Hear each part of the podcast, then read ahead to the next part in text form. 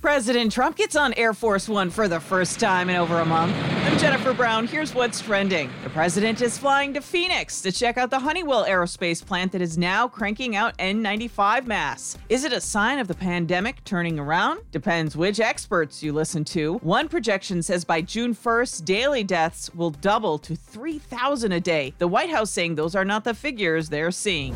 United Airlines is looking to cut its management by 30% in October. The airline has to wait that long because it agreed to not lay off or cut pay through the end of September as part of a federal bailout. Some $5 billion United received. And hey, Big Tipper. When businesses reopened in Austin, Texas, at the restaurant Frog and the Bull, someone sat down to eat and left a $1,300 tip on the receipt with instructions that 1,000 go to the establishment and 300 to the server. Restaurants in Austin are only able to seat at 25% capacity under new social distancing rules.